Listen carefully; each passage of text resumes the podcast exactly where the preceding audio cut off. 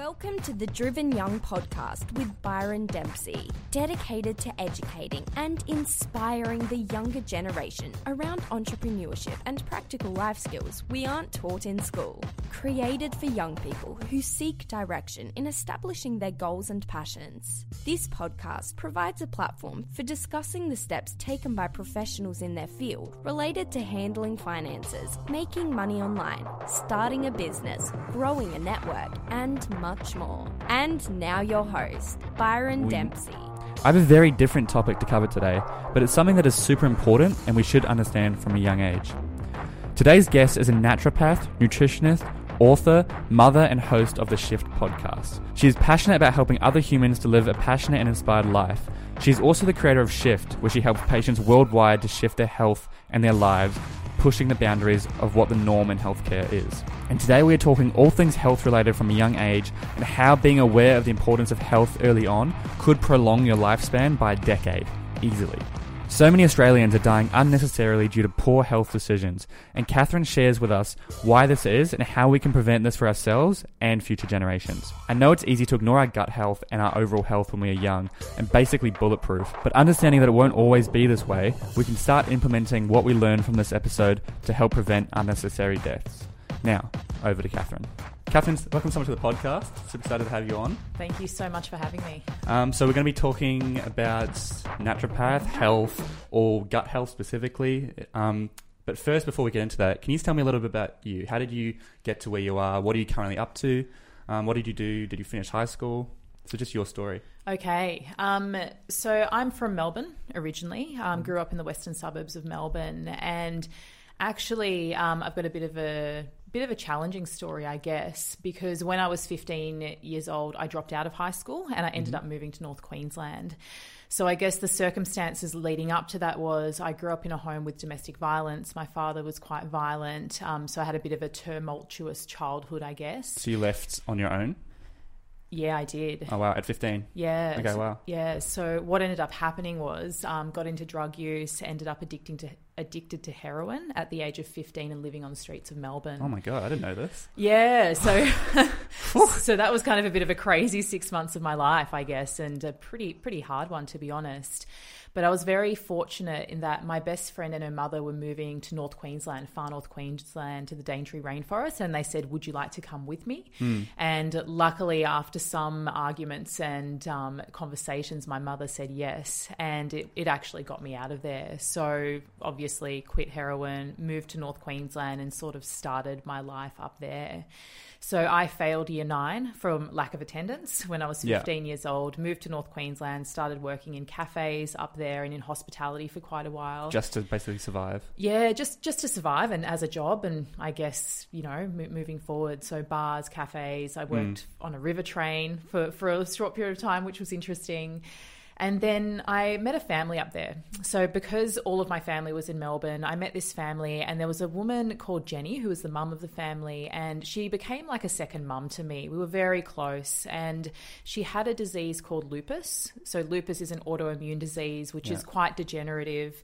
Um, and uh, she just got sicker and sicker. And it was the first time I'd ever observed anybody who was really properly sick. And what I remember is that the sicker she got, she had this medication cabinet on the bench that I remembered. And as she got sicker, it grew and it grew and it grew, but she mm. didn't get any better. And I was like, there's got to be a better way than this. As it so happens, I was in a bookstore. I stumbled across a book on herbal medicine and I read it and I was like, this stuff is amazing. How are more people not using this? And I fell in love with herbs and I went and studied um, herbal medicine and naturopathy. I enrolled down on the Gold Coast, moved down there, and began my journey into naturopathy then. How did you get into uni without having finished year nine? So private university, there wasn't even fee help actually when I Oh, wow. started. So the first year or and a half was pretty challenging, scraping by on tax returns and work and that kind of thing. Um, but you didn't need that minimum to get into the college, I think, because it was private. So and I was worried, you know, like I, I enrolled in two subjects to begin with. I think herbal manufacturing and chemistry, and I was like, how am I going to even be able to do this? But So you struggled with fee. You had to pay the fee up front. Yeah, so I, yeah, I had to pay for my subjects up front to begin and with. that was fee, um, done through all your work at cafes and hospitality pubs on the Gold Coast I was working at at the time. So just scraping by on tax returns, like whatever I could do to pay. And, and luckily, fee help came in by about the third or fourth yeah. semester that I was studying. Um, but it was always like a bit of fear around it. Like I didn't even finish high school. I didn't know if I'd be able to do it. And it was definitely challenging. But I think I was always quite academic when I was in school. So Mm. it was I was quite good at problem solving and, you know, all of that stuff. So that's how I kind of got into doing it. Yeah, and Mm. so the turning point for you is watching this woman, her cabinet just fill up with all traditional medicine nowadays, um, pills, bottles, all that sort of stuff, and so you're not get any better.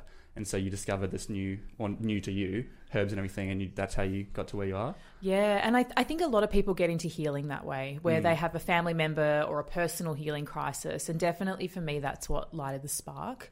While I was studying, I think in my second year, unfortunately, I got a phone call from Jenny's daughter, and Jenny had passed away, and she Ah. was only 47 years old. Um, so that really hit me. She was the first person I knew that I was close to that actually had died. Mm. And um, so it was really upsetting. Um, and I, but it did really strengthen my resolve to go, this is crap and we can be doing better for people. And Yeah. I guess I've been on that mission ever since. And so you worked as a naturopath, and now you've started your own company.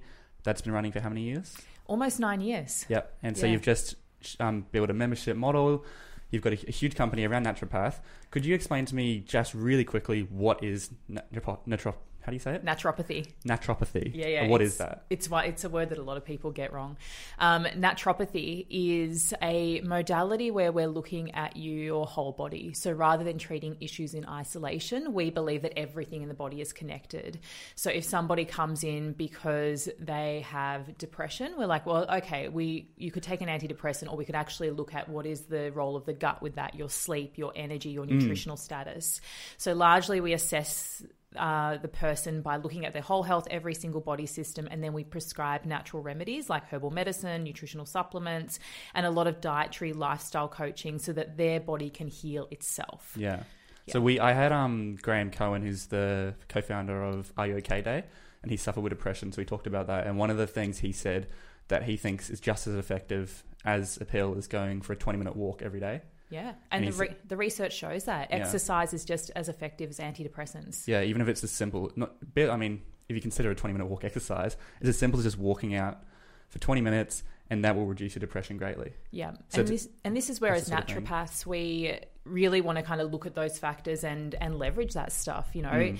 if, if will it help you by eating fish every day? You know, will it help you to get out in nature? Will it help you to get sunshine and get vitamin D levels up? So all of these little things add up to how we're feeling day to day. Yeah, awesome. And I think for people when they're in high school, um, you're going to high school every day, you're out in the sun just because of your lifestyle, and then suddenly they'll go to like an office job or something. Would that be? Is that that can be a great hit in terms of vitamin D, in terms of activity, in terms of you're suddenly not exercising as much. Um, what do you think about that? Is that a dangerous kind of transition for us to be aware of? Yeah, it definitely is. Um, and the other thing is, even kids are spending way more time in classrooms than outside, or, Mm. and way more time inside than outside in their free time as well. But definitely, most people are, are having sedentary office jobs, so we're sitting all day long. We don't have the compulsory sports day on a Friday. You Yeah. know, we're just we're just not made to do it. So it is something that we need to be aware of as you're coming out of high school and growing up. Is to be able to plan things into your life to actually fill that gap. Yeah. So that's I was saying in the last episode. Um, I don't know why people stop playing sport. Like you finish high school and you stop playing sport. I don't understand. It's just like kind of what happens. It's like you should keep playing sport. You know the benefits are so great. Um, but let's talk about kind of gut health and just general health for when you're young. So when you're young, you're bulletproof. You're not kind of thinking about when you're 30 or 40 or 50 in terms of your health. How can we help prevent stuff going wrong um, when we're older from a young age? So it's really interesting because at Shift we see a lot of younger people, so kids, teenagers. Okay. Um, but the proportion of teenagers, you know, youth that are sick compared to the elderly obviously is really, really different because as we age, we're exposed to more stress, more environmental toxicity, um, not, you know, maybe perhaps not the greatest diet. And over mm. time, we then develop more and more of this disease burden. So, what we want to look at is how do we prevent that rather than cure it? The difficult thing is that if we have a health problem, so let's say, for instance, you have really bad back pain, yep. like it's screaming at you all day long, like pain, pain, pain, and you're going to look at it, you're going to want to actually fix it. Mm.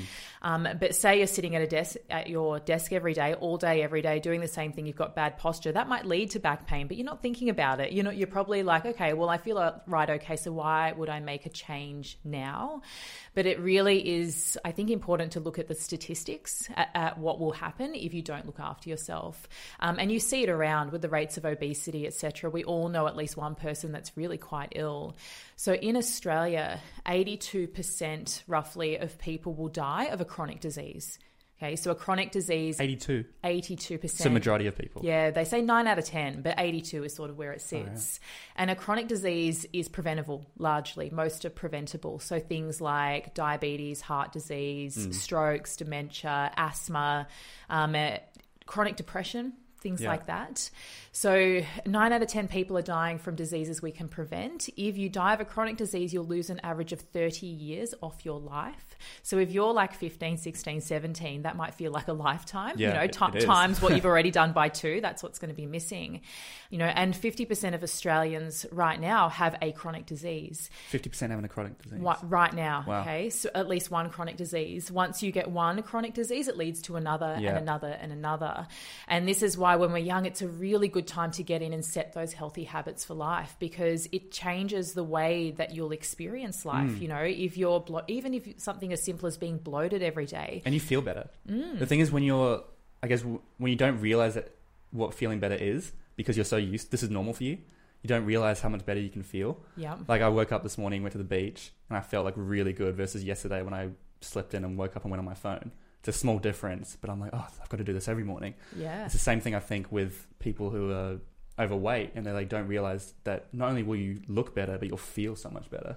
Mm-hmm. And I think you're right. People will often uh, try and get healthy for cosmetic reasons yeah. over actually feeling good. Yeah. But once you do understand health and really can tune in and know your body and what it is like to feel good, it's addictive. Yeah. You know, but most of us, we're not taught to tune into our bodies. We're taught, taught to ignore things. So it's a little bit like, she'll be right, mate. You mm. know, very stoic in Australia, especially. But it is important that we understand our bodies and what is normal and what is not, because mm. it isn't normal to be bloated or tired or have anxiety. And these are things that people experience experience every day and they just accept it as well that's just how I am especially in school yeah people are always got anxiety and so much stress and we were saying like you've got stress now and like I understand year 12 is very stressful but when you enter the it's not going to like die down as soon as you finish year 12 so you've got to figure out a way to fix the problem. Yeah, so you, I, you, can't just hope. Oh, after exams and I'm into uni, I'll be fine. No, uni's even harder. yeah, hundred percent. And I think there's just so much pressure on kids these days. So much, so yeah. much, and also and it's becoming better with awareness campaigns around mental um, health and stuff like that. But a lot of patients that come to us that are kind of in those teenage years, they don't know how to explain that they have anxiety or that they're getting panic attacks or that these these mm. emotions and experiences are happening. So it means they can't even seek help because they don't know how to explain it. Yeah, well, it's because it's normal to this whole Instagram thing to even if you're not subconsciously feeling jealous or looking at these people, just when you see them on your feed, you're you're subconsciously comparing yourself to them, which just helps your anxiety. Yeah. And helps fuel it, and all this stuff that the older generation hasn't dealt with. So it's kind of hard for them to understand what it's like going through school with social media because it's rough. Like it can be really good, but it can be really rough. You know, open up Snapchat and you'll see everyone at a party that you weren't invited to, or all this little stuff that just com- compounds. Yeah, and cyberbullying. Yep, cyberbullying. Even, even in a subtle, subtle way. Um, it's so easy it's, to cyberbully. Yeah, you're just sitting keyboard there. warrior. Yeah, it's mm. so easy to do. Yeah, hide behind your computer screen. And I do think that like people we need to be aware of this, you know, for young people is that just be aware that this is what, you know, Facebook and Instagram are trying to do. They mm. are trying to get you addicted to it and they do want you to use it as much as possible. And you'll notice with Facebook and Instagram that it never ends. There's no end to the scroll. So Yeah. you could be scrolling for 24 hours and it's not going to end. Mm. so we need to be really conscious of our social media usage and how it's making you feel day to day. And being aware too that with Facebook and with all the advertising, etc., and feeds that you get, that you can tell Facebook what you like and what you don't like. Yeah, so there's actually a way you can actually go into your settings and you, if you're always wondering like how's Facebook targeting me on this, um, you can actually click a button and it'll show you everything that Facebook has uh, like um, put you as. So you have all these interests and you can go through and turn off the ones that you're not interested in. Because I always say because I do Facebook marketing, so I say Facebook is free. You're going to get marketed to. You might as well get marketed to to stuff that you actually enjoy or like actually can benefit from. And it yeah, it can just be it's just crazy. Do you do a lot of social media stuff when you have younger clients? Do you do you talk to them about that? Yep, And so you, you say, okay, we've got to reduce your usage down, or we've got to do this sort of thing. Yeah. So all of the research shows right through from uh, little kids, you know, like toddlers to children, that screen time reduces IQ, that it reduces levels of happiness, that it increases anxiety. And you mentioned something which is one of the real cornerstones, and I say like no phone in the bedroom. So Yeah. before you go to bed at night, stop being on social media. First thing in the morning when you wake up, you don't want that in your brain. You want to really wake up and, and really allow your thought process and to kind of really hit the day the way that you want to, not with other people's stuff in yeah, your feed. and that's huge because I stopped doing social media in the morning.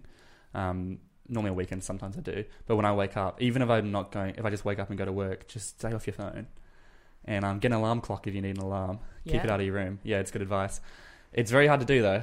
It, It sounds is. so easy. It's like just keep out of your room. And it's because it's addictive, Hmm. right? So if you can't, you need to ask yourself why. Like it's if you if you're like I just can't put my phone down. It's I did a fasting retreat in Bali a Hmm. few months ago, so like a detox type 10-day retreat, and as part of it I was like no social media. Yeah, And uh, in the first few days, every time I would get bored or an emotion Yep, would come up or something, I would go to reach for the phone and we use it to fill space. You know, we'll be sitting at a traffic light and we're looking at our phone. Um, people are at restaurants looking at their phone. you don't even it's- do anything. You're just scrolling through feed. It's like Yeah. it's just pointless. It's mindless and it's Yeah. it's just something we're not conscious of and it's kind of crept in I think slowly so we can kind of take our power back with that and go well I like social media it's fun it's part of my life but I'm going to choose how not like just this mindless picking it up whenever your mind Mm. is blank So that's a good tip. So I guess we were like talk what we're talking about. Number one, get control of social media. Mm-hmm. Um, what other what other stuff can we do at a young age to prevent chronic diseases or, and kind of ha- live a healthy healthy lifestyle? So diet is is going to be one of the really big ones. Thinking about what you eat, um, and diet's going to depend on what kind of family have you grown up in, and what kind of foods have they fed you. Um, are you a fussy eater? Do you not eat vegetables? Have you always been like that? Well, I always I, I'm I'm a big believer in like anywhere up to kind of 13, 14, if the kid is overweight, I think it's because of family and because of how they were raised. It's until once you hit 15 and stuff, you start to go, oh, okay, I can start going to the gym. I can start taking control. Yeah. But before then, it's your lifestyle, and I don't think it's your fault. So I think we can you can start to fix that. Yeah, it is true. And it is childhood obesity. It's the parents that Yeah. need to be educated ultimately. And it's once, you know, you're right, around that 13, 14, 15 that you start getting your own education, your own Yeah. choices, that you can then go, actually, this is what I want to eat and this is how it's going to be. But some of these beliefs that we get and these sort of behaviors around diet through family can be really deep seated. And you see it in the fussiness, you know, and it can take a little while. And there'll be kids, like we've had patients that will eat no vegetables. They'll be like, I'll have carrots and potatoes, and that is it. Really well. And it's not until they're kind of 17, 18 that they're like, well, actually, maybe I need to look at this behavior. Seems very limiting for your options. really limiting, you know. So we have that a lot where it's they'll come in and they're like, okay, well, I like these five vegetables, and we have to be a bit creative around it.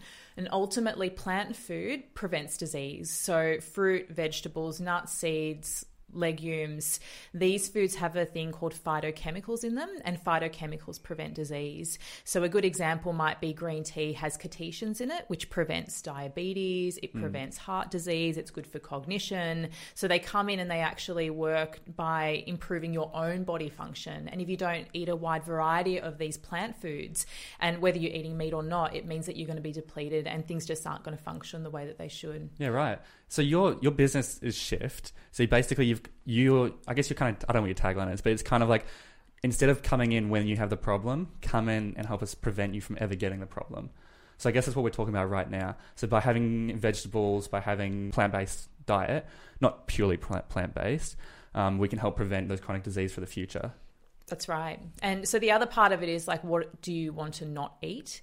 Um, and this is where sugar comes in definitely like mm. way too much sugar way too much soft drink um, uh, you know and then binge drinking is a big one as well for youth and it's a difficult one too because it is that there is that culture there of that that that's just what you do yeah and i get it i've been there you know no judgment but it is just being aware that if you're not eating any vegetables and you're binge drinking all the time like it is going to take a toll on the body and you're right so we want to really shift that behavior so our business is called shift and we help people shift their health and their life mm. because because health is the basis for everything. Yeah. So we, when you have a disease, you can make actions to shift it. But if you can shift some behavior now, it means that you might not even have to go down that pathway, which means then it's going to be less stress, less mm. pain, and less money as well when yeah. you have to come and deal with those issues when you get older. Something interesting I'd love to um, know your thoughts on.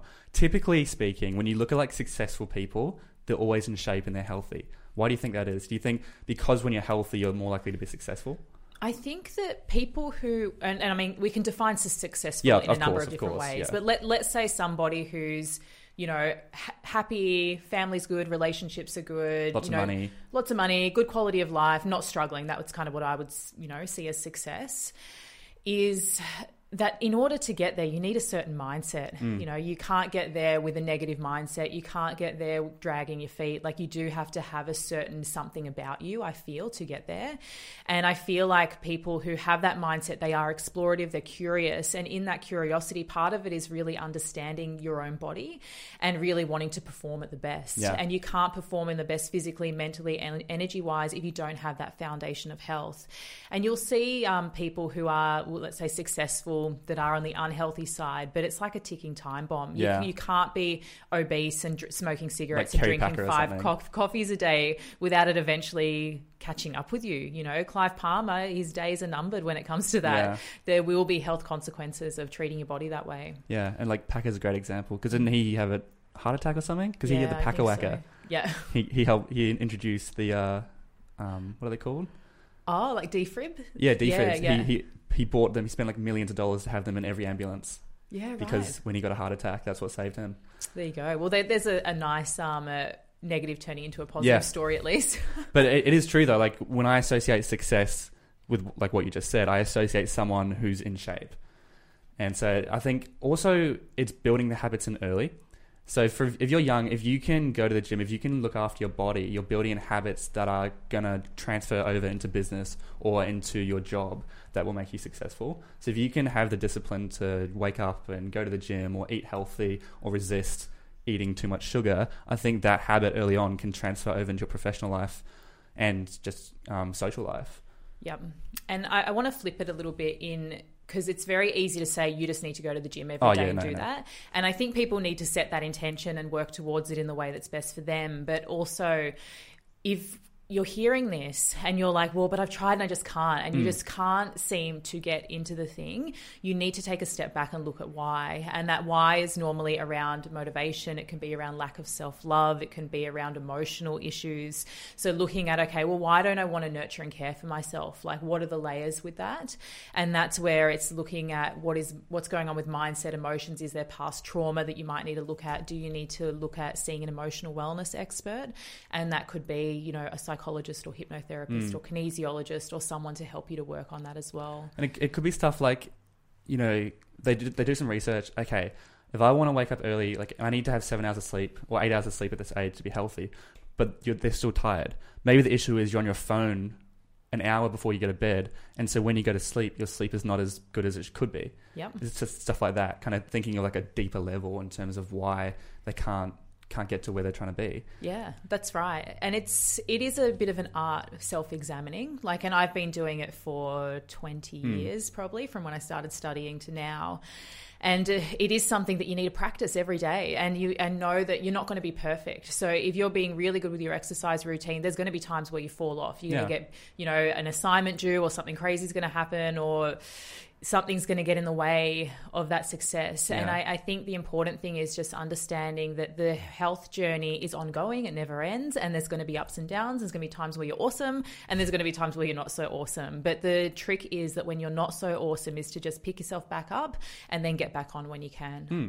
And that's why people have like dedicated cheat days because if you're going to be healthy for like all the time, you're going to crack. So if you give those cheat days, it can help Yeah, you know, and prevent that. You know, I'm not a purist. I don't believe you have to be perfect Yeah, 100% of the time.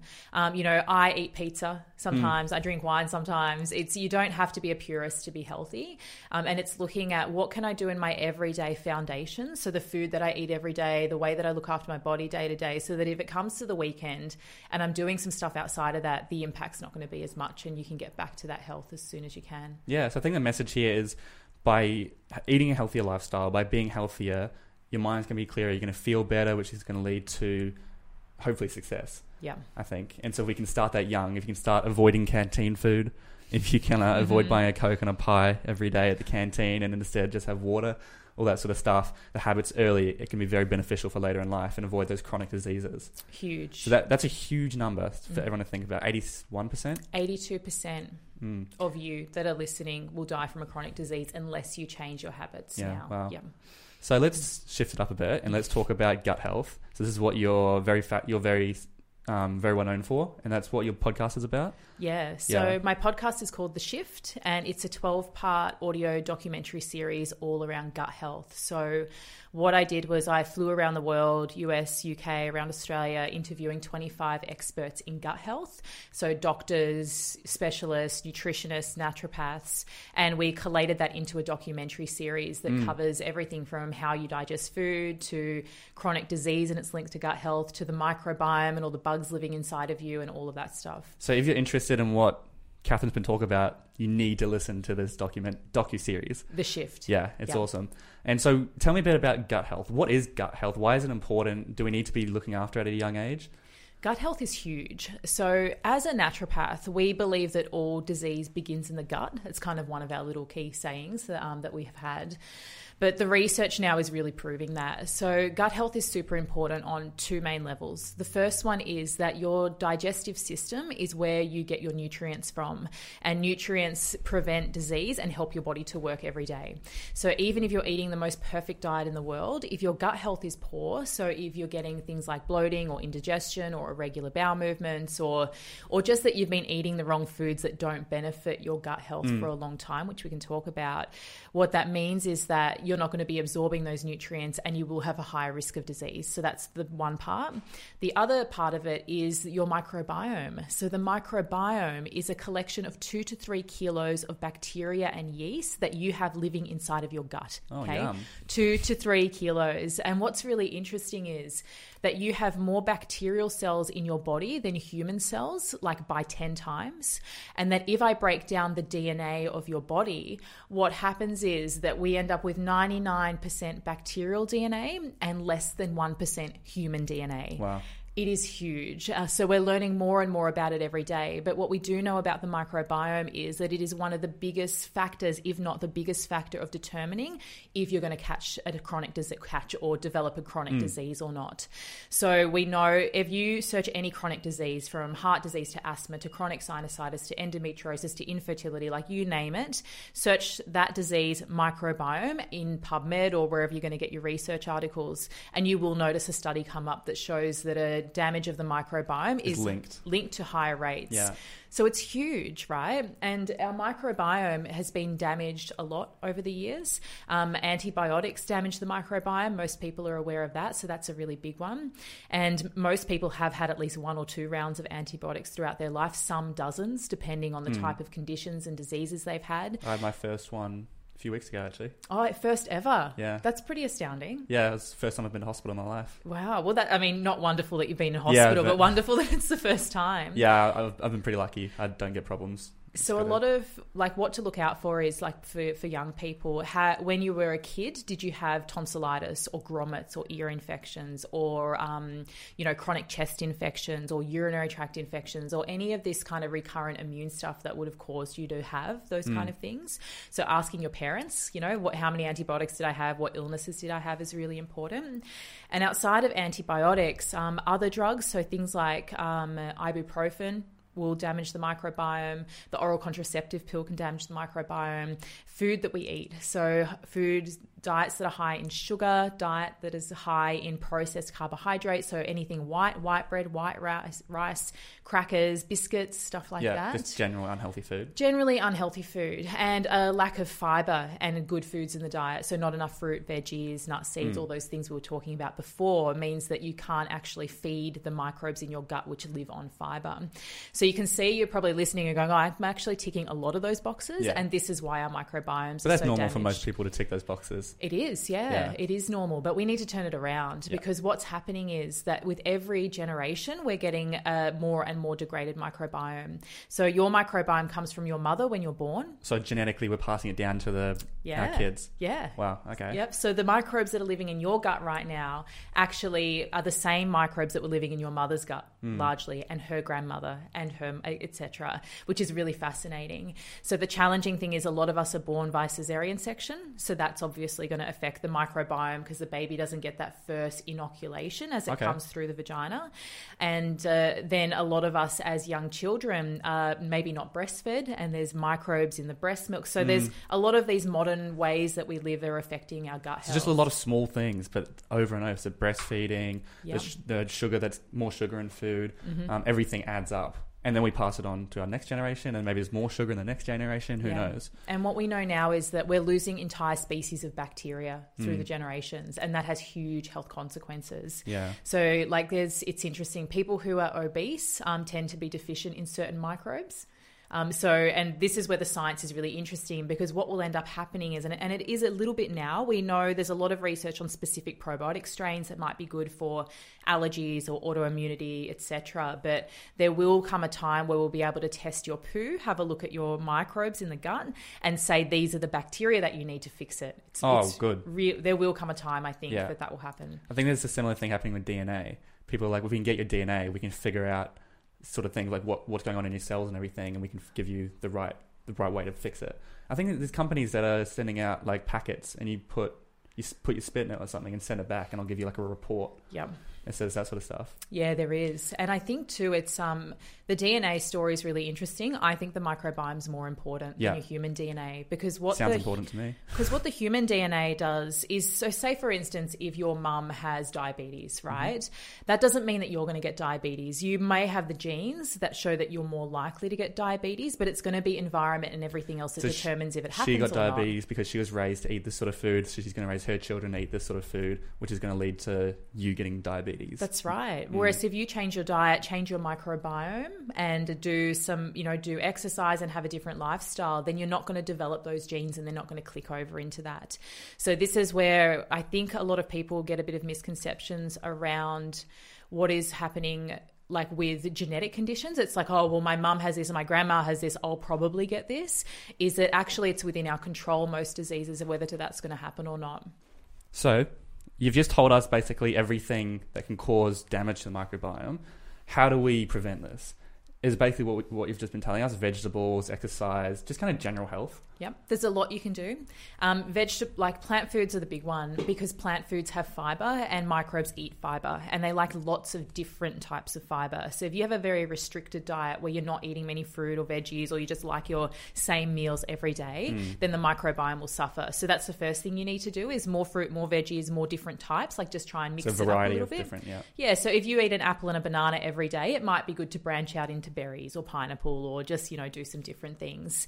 The other, so fiber has prebiotics and prebiotics feed the bacteria. Okay, so you eat them, the bacteria digest the fiber and that's how they replicate and thrive.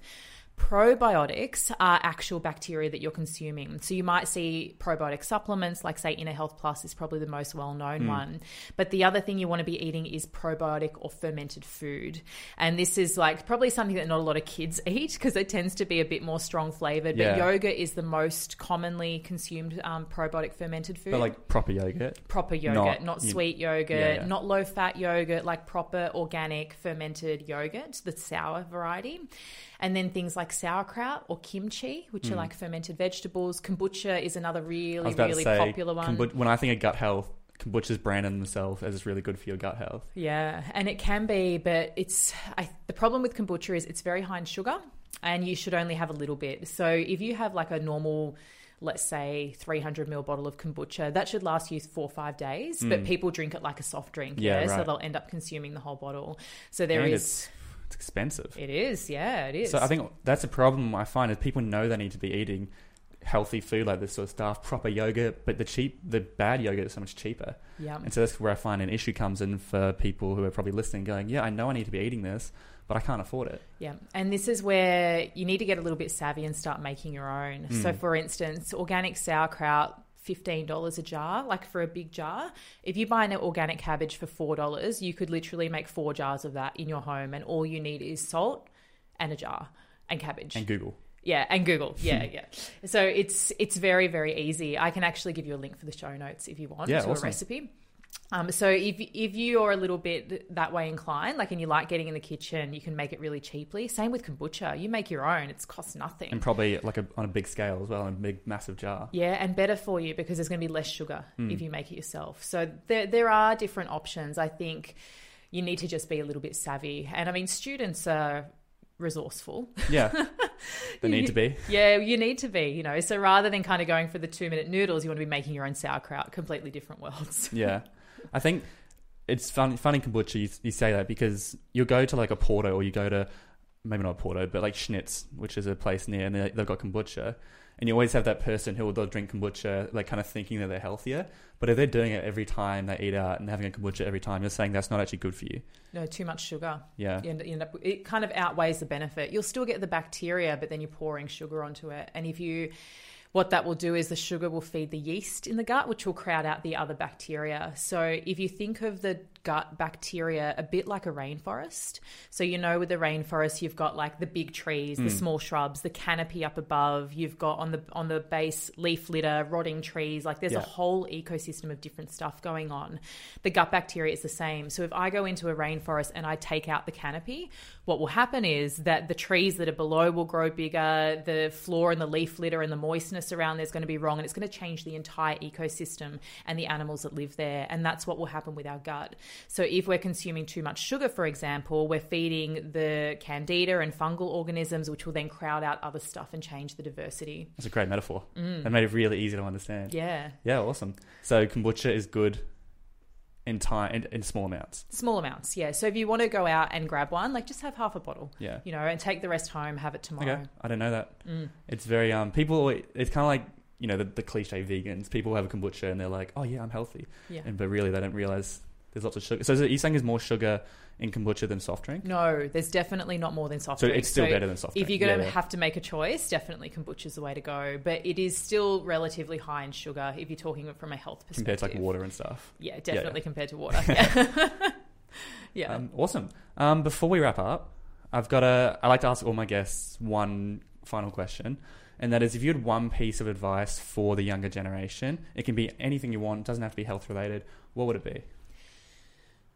My advice is to really look within and to really begin to get to know yourself. You know, I, I feel like as we grow up, it's it's all about everything else. It's about learning, doing, like, and finding your place. Mm. But we really need to get to know ourselves at a younger age. Most people don't get to really understand themselves until they're kind of in their late twenties, thirties. Yeah.